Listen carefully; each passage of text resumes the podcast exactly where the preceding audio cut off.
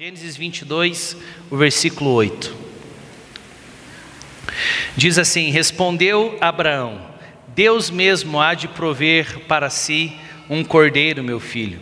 E os dois continuaram a caminhar juntos. Quando chegaram ao lugar que Deus lhe havia indicado, Abraão construiu um altar e sobre ele arrumou a lenha. Amarrou seu filho Isaque e o colocou sobre o altar, em cima da lenha. Então estendeu a mão, pegou a faca para sacrificar o seu filho.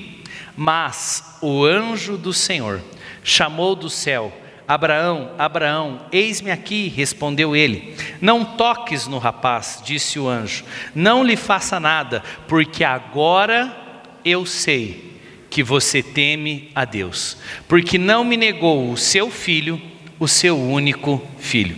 Abraão então ergueu os olhos e viu um carneiro preso pelos chifres num arbusto. Foi lá pegá-lo e, e o sacrificou como holocausto em lugar de seu filho. Abraão deu àquele lugar o nome de Jeová Jiré, o Senhor proverá.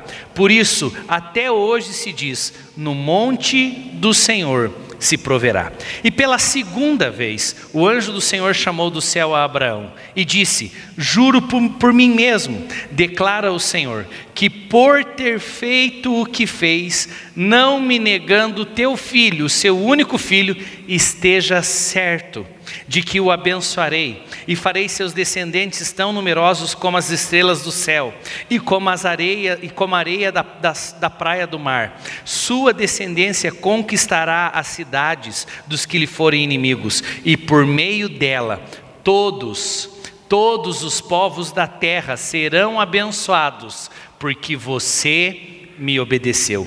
Então voltou Abraão a seus servos e juntos partiram para Berseba, onde passou a viver. Abraão ele traz essa resposta do versículo 8, exatamente quando Isaac começa a se tocar, e Isaac diz assim: Eu estou vendo a lenha, eu estou vendo as brasas para que possamos fazer o fogo lá em cima, mas eu não estou vendo o cordeiro. E imagina só um filho perguntando isso para um pai. E o pai não podia virar para ele e dizer: Filho, o sacrifício é você. Então, nesse momento, a Bíblia diz que Abraão vira para ele e diz assim: No monte do Senhor se proverá. Deus proverá um cordeiro para si. O que me chama muita atenção desse texto, que para mim é um dos mais poderosos, maravilhosos da Bíblia, um homem que em fé decide passar por tal nível de prova, não é à toa que Abraão é considerado o pai da fé, porque esse nível de fé, de você pegar um filho que, queridos, não era um bebezinho, não era um menininho. A Bíblia diz que eles subiram o monte para poder sacrificar, e quem levou a lenha foi Isaac, e, e então foi colocado sobre Isaac a lenha. Então significa que já era, no mínimo, um jovem já com forças para poder subir com a lenha, carregar a lenha. E aí imagina só, você em fé, por causa da obediência. Talvez é, é, Isaac não estava entendendo nada, mas a Bíblia diz que Abraão amarrou Isaac. Você tem noção do que foi isso? Amarrou Isaac, colocou Isaac sobre o altar em cima da lenha. E na hora que ele estava com a faca na mão para fazer o serviço, para matar o seu próprio filho, ah, queridos, que nível de fé foi esse? O que mais mexe comigo é saber o nível de obediência de Abraão. Abraão, quando ele ouviu tão prontamente, ele seguiu. E aí lá no final você vai perceber: e por que Abraão você me obedeceu? Todas as famílias são, serão abençoadas. Meu irmão, eu e você, nós provamos dessa bênção por causa da obediência de Abraão. Sempre nós, quando estávamos ministrando ali a vida dos nossos filhos, dos nossos filhos pequenos, a gente sempre tinha uma frase para eles. A gente dizia: Olha só, quando desobedece, algo acontece. Mas o inverso dessa frase também é verdadeiro, porque quando obedece, algo também acontece. Nós vemos nesse texto. O anjo do Senhor disse para Abraão: Por que você me obedeceu? você vai gerar bênçãos, vai liberar bênçãos sobre toda a sua descendência e sobre todas as famílias da terra. Meu irmão, é bem interessante momentos da nossa vida cristã, onde nós passamos por prova e Deus quer sim saber o nível que está a nossa obediência a Ele. E quando nós demonstramos um coração temente, quando nós demonstramos um coração obediente, deixa eu te dizer, isso sim gerará bênção. A bênção ela estava em um lugar. No monte do Senhor tem provisão, no monte do Senhor tem sim um cordeiro para o sacrifício. E o que que Deus estava dizendo? Abraão, vai até o monte, porque lá é o lugar da provisão. E a obediência, o fato de Abraão não questionar e chegar até o ponto de que ergueu a faca para matar o seu próprio filho, Deus disse: Eu vi que você teme ao Senhor, eu vi que você me obedece. Sabe, como eu estava dizendo a respeito dos nossos filhos, quando a gente obedece, algo acontece. No caso de Abraão, foi bênção. Mas deixa eu te dizer, quando nós começamos a viver uma vida de desobediência, também coisas acontecem. Por mais que muitos preguem dizendo que isso não existe, mas acontece. Meus queridos, sobre nós, sobre todos nós, paira a bênção de Abraão. Nós temos que ter sim famílias benditas, famílias abençoadas. Mas por que que nós não vivemos isso no nosso dia a dia muitas vezes? Por que que temos tantos problemas nas nossas casas? A, a resposta é obediência ou desobediência. Querido, se eu vivo uma vida de obediência, não que nunca virá o tempo da dificuldade, não que nunca virá o tempo da escassez. O próprio Senhor Jesus disse: No mundo vocês terão aflições, mas tenham bom ânimo, eu venci o mundo. Mas deixa eu dizer: quando estamos num lugar de obediência, a escassez vem, a dificuldade vem para o Senhor provar o nosso coração e nos levar para um nível de expansão. Como aconteceu com Abraão, como aconteceu com Jó, como aconteceu com Davi e com tantos outros, que Deus expandiu as suas promessas. Por quê? Porque estavam no lugar de obediência. Mas tem tempestades que nós mesmos criamos. Por exemplo, Jonas. Deus não queria aquela tempestade sobre ele. Mas quando Deus mandou ele ir para Nínive e ele decidiu ir para Tarsis, ele foi no caminho contrário do propósito. Deixa eu te dizer, andar no caminho contrário do propósito de Deus vai sim gerar tempestades. Só que a tempestade, Deus ainda em sua infinita misericórdia, ainda permite que no meio da tempestade venha um grande peixe, que tem gente que diz assim: "Ah, foi castigo de Deus para Jonas", foi nada, foi salvação. Foi misericórdia, porque se não é aquele grande peixe vir lá engolir Jonas, ele morria no mar.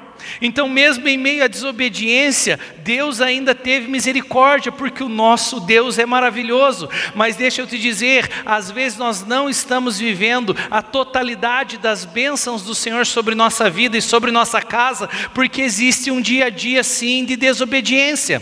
O que, que nós precisamos aprender aqui nesse momento? A obediência traz consequências, e a partir de Abraão, todos os povos da terra, inclusive eu e você, todas as famílias, são benditas.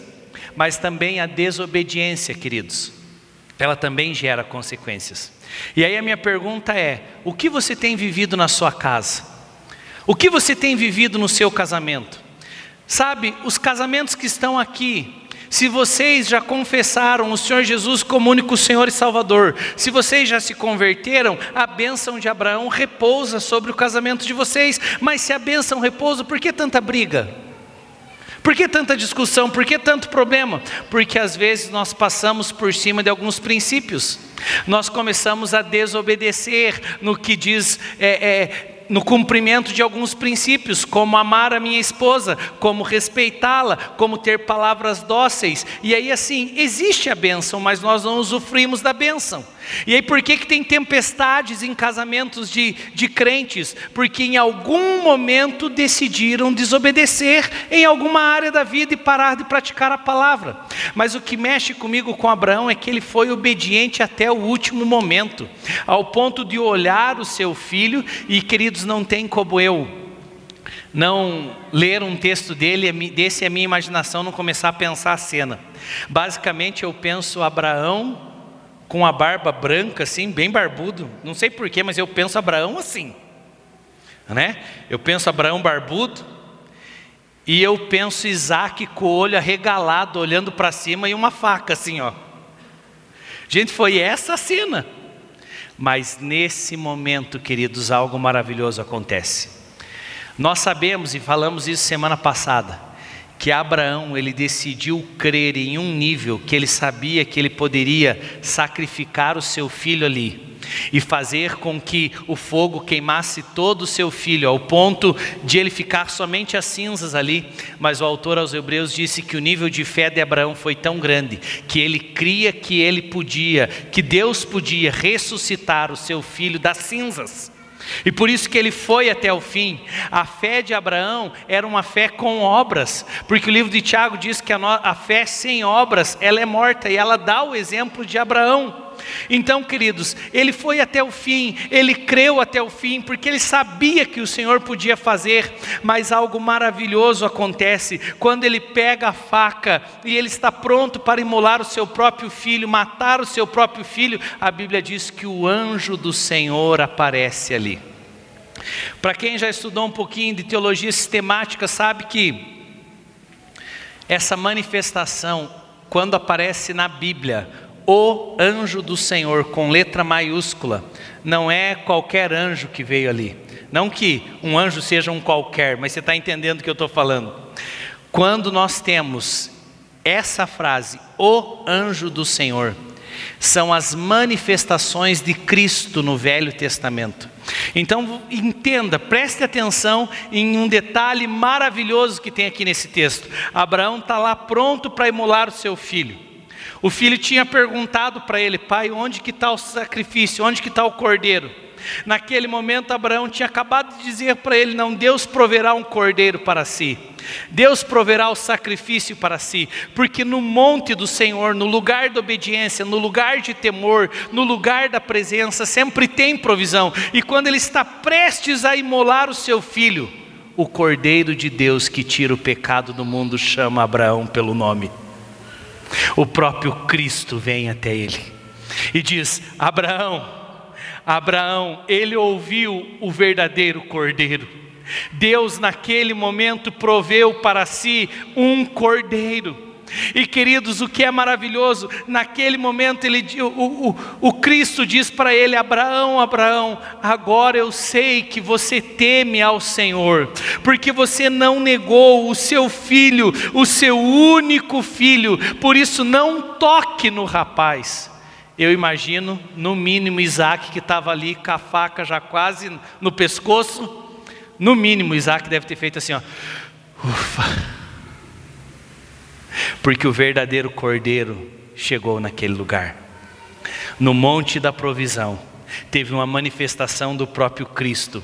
E aí a Bíblia diz que a partir do momento que Abraão então passa pela prova, a partir do momento que realmente entende-se de que ele teme a Deus e é provado que ele teme a Deus, e a Bíblia diz que porque ele fez isso, porque ele creu, isso lhe foi imputado por justiça. A Bíblia diz que nesse exato momento Abraão ergue os olhos.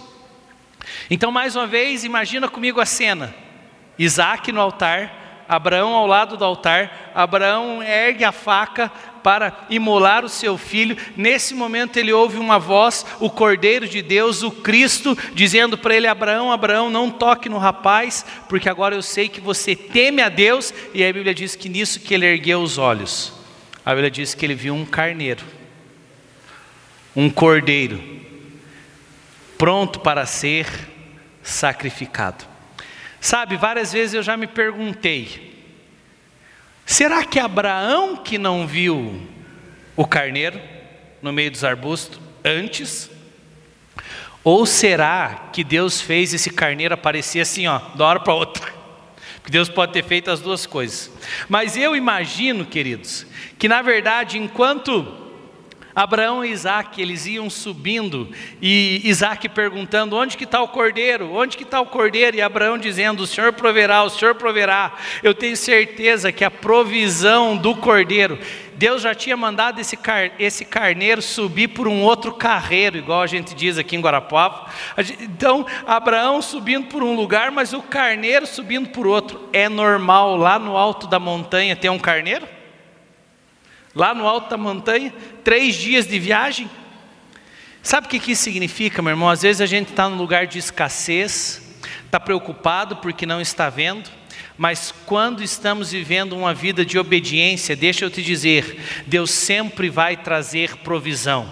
Sabe, Abraão não tinha visto, Abraão não tinha como levar aquele carneiro até lá, realmente foi um milagre. Mas talvez Isaac subindo por um lado e Deus já mandando o carneiro subir por outro, e Deus já fazendo o carneiro ir lá e ficar enrolado o seu chifre em meio àqueles arbustos, para que na hora certa tivesse provisão. Deixa eu te dizer, se você tomar uma decisão de sim, viver uma vida de temor ao Senhor e viver uma vida de obediência ao Senhor, nunca nunca faltará provisão para você, porque no lugar do temor, no lugar da obediência, sempre tem provisão. Jeová Jiré se manifesta, Deus sempre provê um cordeiro para si, Ele não deixará faltar. Eu vejo tantas pessoas preocupadas, tantas pessoas ansiosas, mas pastor, agora eu não consigo trabalhar, eu não consigo. Deixa eu te dizer, Deus já está fazendo a tua provisão, subir por um outro caminho que talvez você não está vendo, mas a partir do momento que a tua prova cessar e você realmente conseguir ir até o fim naquilo que o Senhor pediu a você, a tua provisão se manifestará. A Bíblia diz que Abraão ergueu os olhos. Ele não tinha visto o carneiro até aquele momento. Ou o carneiro já estava ali, ou Deus fez o carneiro aparecer na hora, ou então Abraão só que não tinha visto porque estava concentrado no sacrifício do seu filho. Mas a verdade é que no monte do Senhor tem provisão. Está faltando provisão para você? Você está com dificuldade? Meu irmão, vai para a presença vai para o monte do Senhor, vai buscar o Senhor, não ande em desobediência, porque, como eu disse, às vezes não está vindo bênção e não está vindo provisão, porque sim, estamos vivendo uma vida de desobediência, mas quando nós restauramos o temor do Senhor, quando nós estamos no lugar da obediência, no lugar da presença, no monte do Senhor se proverá. É nesse momento que Abraão ele faz uma declaração: o meu É Jeová Jiré, o Deus provedor. Ele continua sustentando os seus, ele continua cuidando dos seus, ele não deixará faltar. A palavra do Senhor nos declara: Eu fui moço e agora sou velho, mas nunca vi um justo mendigar o pão. Ou seja, no lugar de obediência, sempre tem provisão. Sempre tem provisão no lugar de obediência. E queridos, veio o próprio Cristo, o Cordeiro de Deus que tira o pecado do mundo. E aí eu não posso deixar de mencionar, do mesmo jeito que Abraão decidiu dar o seu filho, dar o seu único filho, como sacrifício ao Senhor.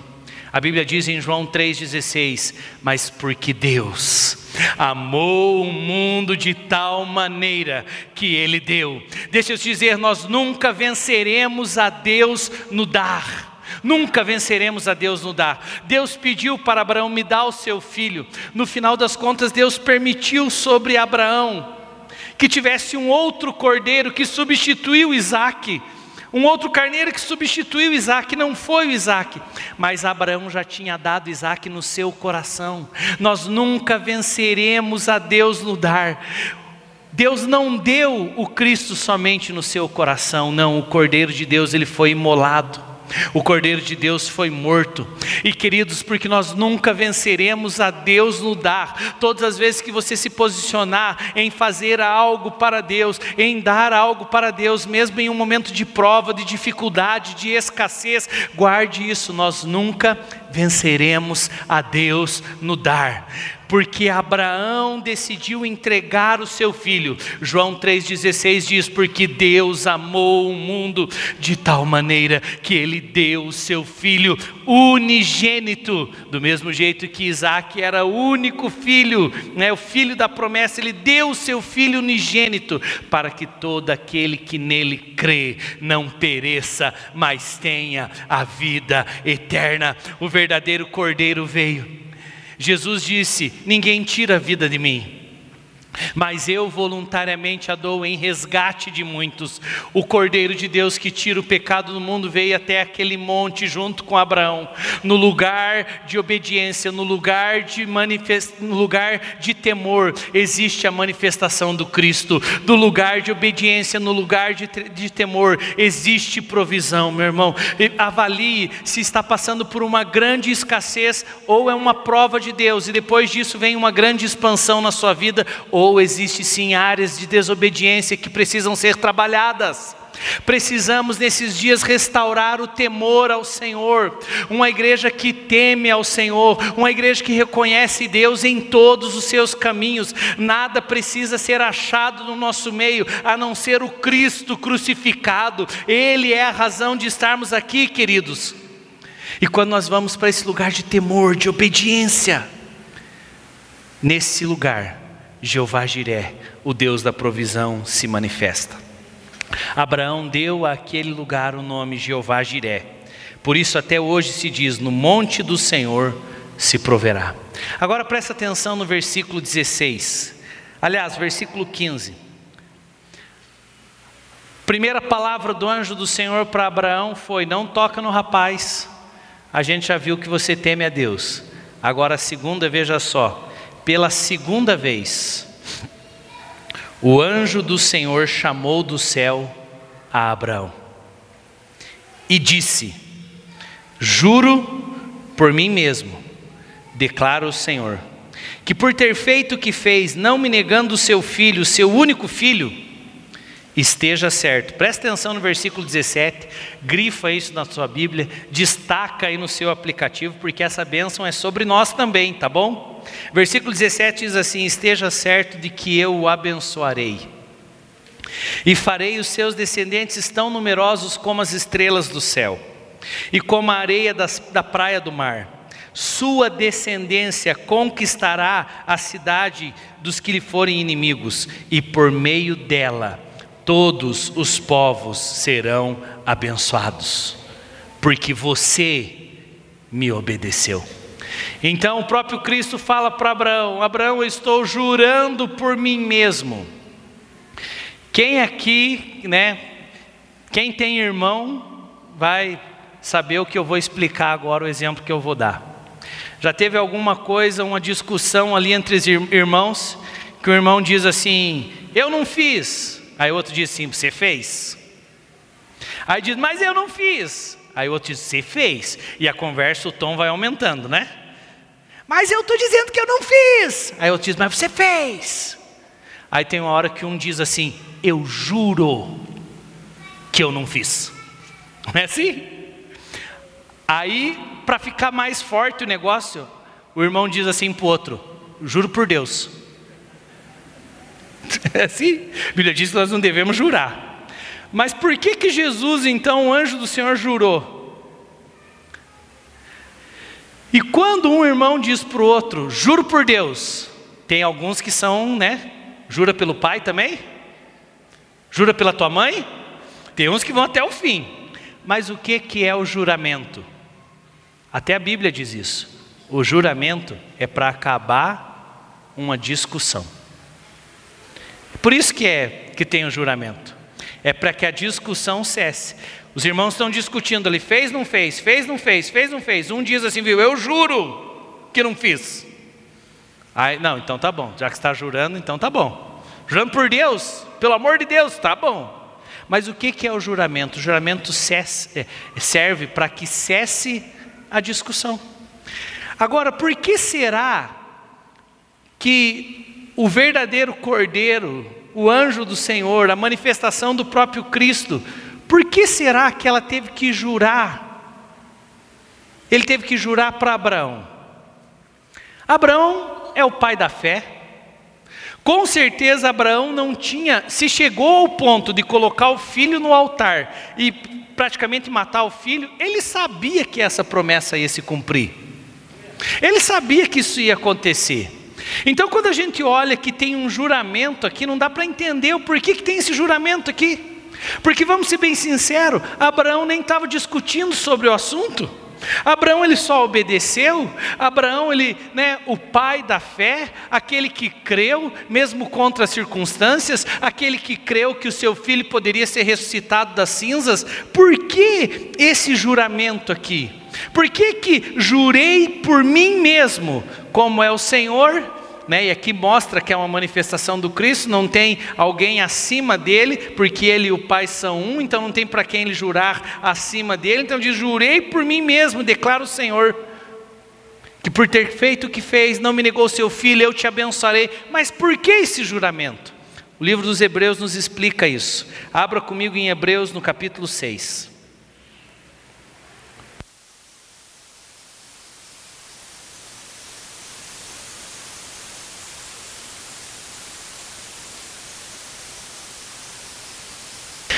Preste atenção no versículo 13 em diante, até o versículo 20.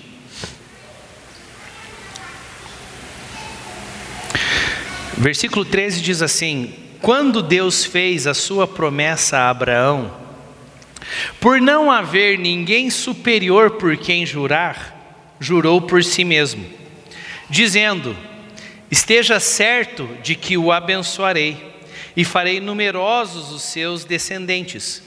E foi assim que, depois de esperar pacientemente, Abraão alcançou a promessa. Presta atenção no versículo 16, que aqui vai ter a explicação. Versículo 16 e 17. Os homens juram por alguém superior a si mesmos, e o juramento confirma o que foi dito, pondo fim a toda discussão.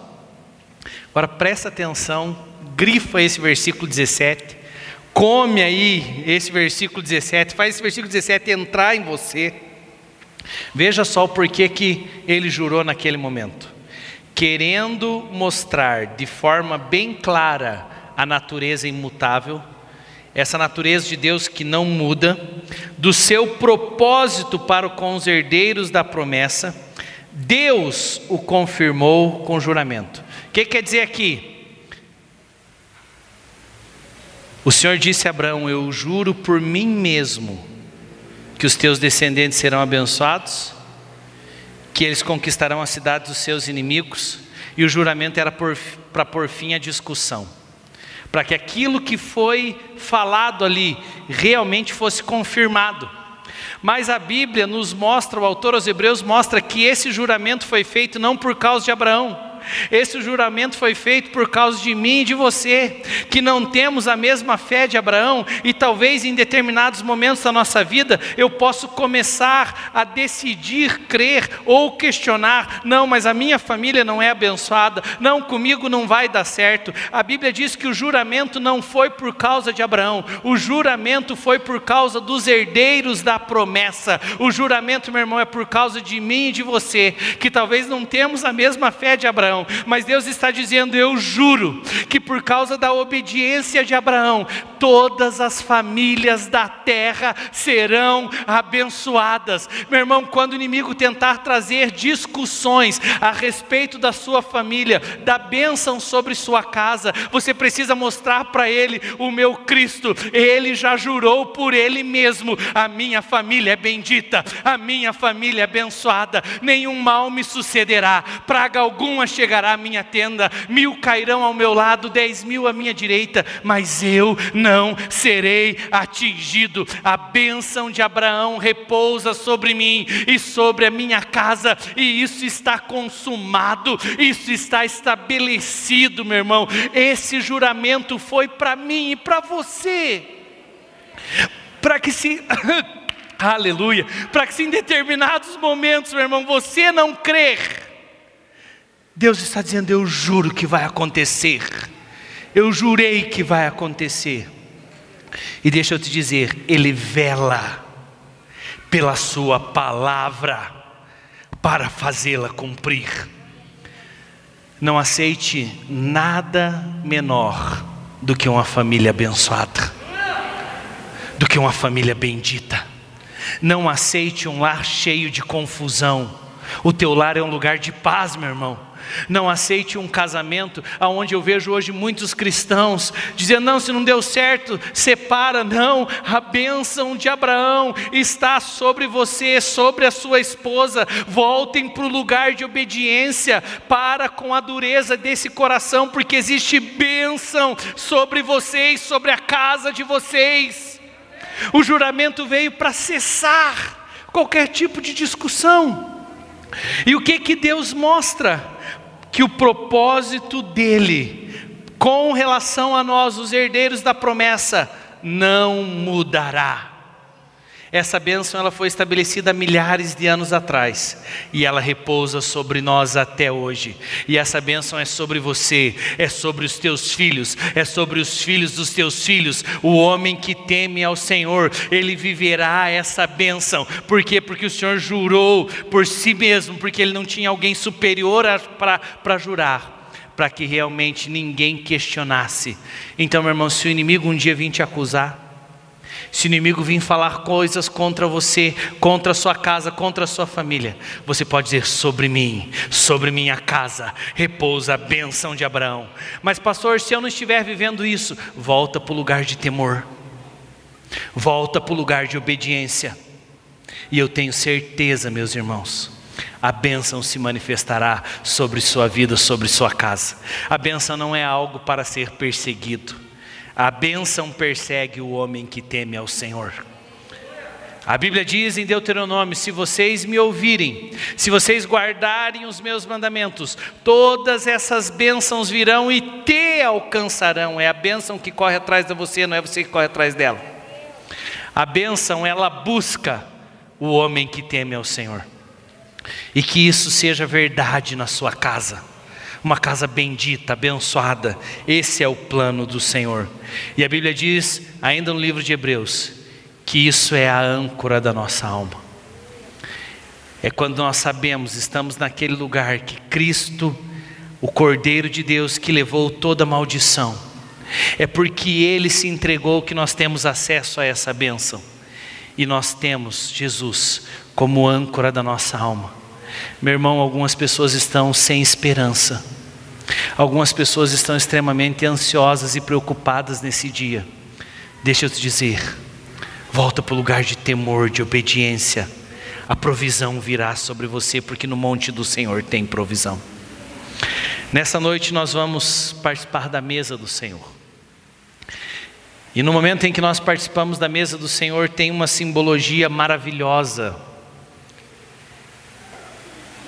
tem algo lindo que por causa desse texto, por causa desse momento onde Abraão decidiu entregar o seu filho, Jesus fez algo lindo, algo maravilhoso.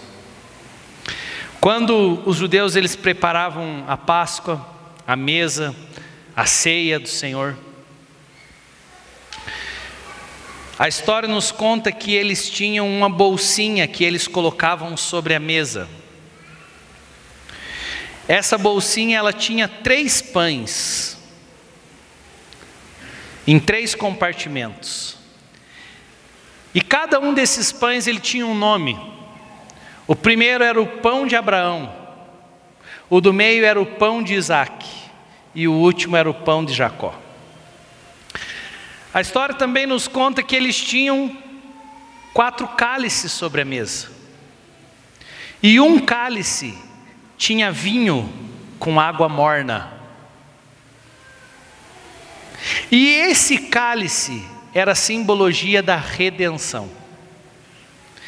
Então, queridos, quando o Senhor Jesus convidou os seus discípulos para a ceia, para comerem com Ele, para passarem a Páscoa junto com Ele, a Bíblia diz que o Senhor Jesus ele pega um pão e ele ergue aquele pão e ele dá graças e parte o pão, dizendo: Este é o meu corpo que é partido sobre vós. Mas vocês lembram que tinham três pães ali: o pão de Abraão, e Jesus não pegou o pão de Abraão. Tinha o pão de Jacó, mas Jesus não pegou o pão de Jacó. Quando Jesus ele pega o pão, ele pega o pão de Isaac. E com isso tinha uma simbologia bem específica no participar da mesa. Jesus estava dizendo: Eu sou o Cordeiro de Deus que tira o pecado do mundo. E do mesmo jeito que Abraão não negou o seu filho, o Deus Todo-Poderoso também não negou o seu filho. E eu estou aqui partindo a minha vida, rasgando a minha vida. Sim, o cordeiro vai sofrer, o cordeiro vai padecer, mas é em resgate de muitos, é para a salvação de muitos. E aí a Bíblia diz que ele pega o cálice, e o cálice que ele pega é o do vinho com a água morna, que falava que o Messias iria morrer, que ele iria se entregar, que ele iria. Meu irmão, nós estamos aqui hoje para participar da mesa do Senhor. É uma simbologia de um pão e de um cálice. Mas o que está por trás disso é a aliança que nós temos com Ele. Do mesmo jeito que Abraão se moveu em obediência e em fé, a Bíblia diz que o Cordeiro veio, pisou nessa terra, o Deus que se fez carne e habitou entre nós, o Verbo, aquele que esvaziou-se de si mesmo e que, sendo como Deus, não teve por usurpação o ser igual a Deus, mas veio e assumiu a forma de servo. Ele se entregou, ele se humilhou, ele se permitiu ser rasgado, ser humilhado, para que as bênçãos viessem até nós, para que nós vivêssemos uma vida, mas não somente vida, uma vida em abundância. Por isso, meu irmão, não aceite nada menos que isso na sua casa. Não é normal viver debaixo de briga, não é normal viver debaixo de contenda, não é normal não ter relacionamento na casa, viver debaixo de frieza. O próprio Senhor Jesus, ele veio, se entregou para que todo mal sobre sua casa cessasse e para que você pudesse entrar nas bênçãos de Deus para você. Ele se entregou. Ele partiu o pão e ele deu. Queridos, nós precisamos voltar para esse lugar de temor, para esse lugar de obediência, para esse lugar de aliança. Se coloque em pé nessa hora.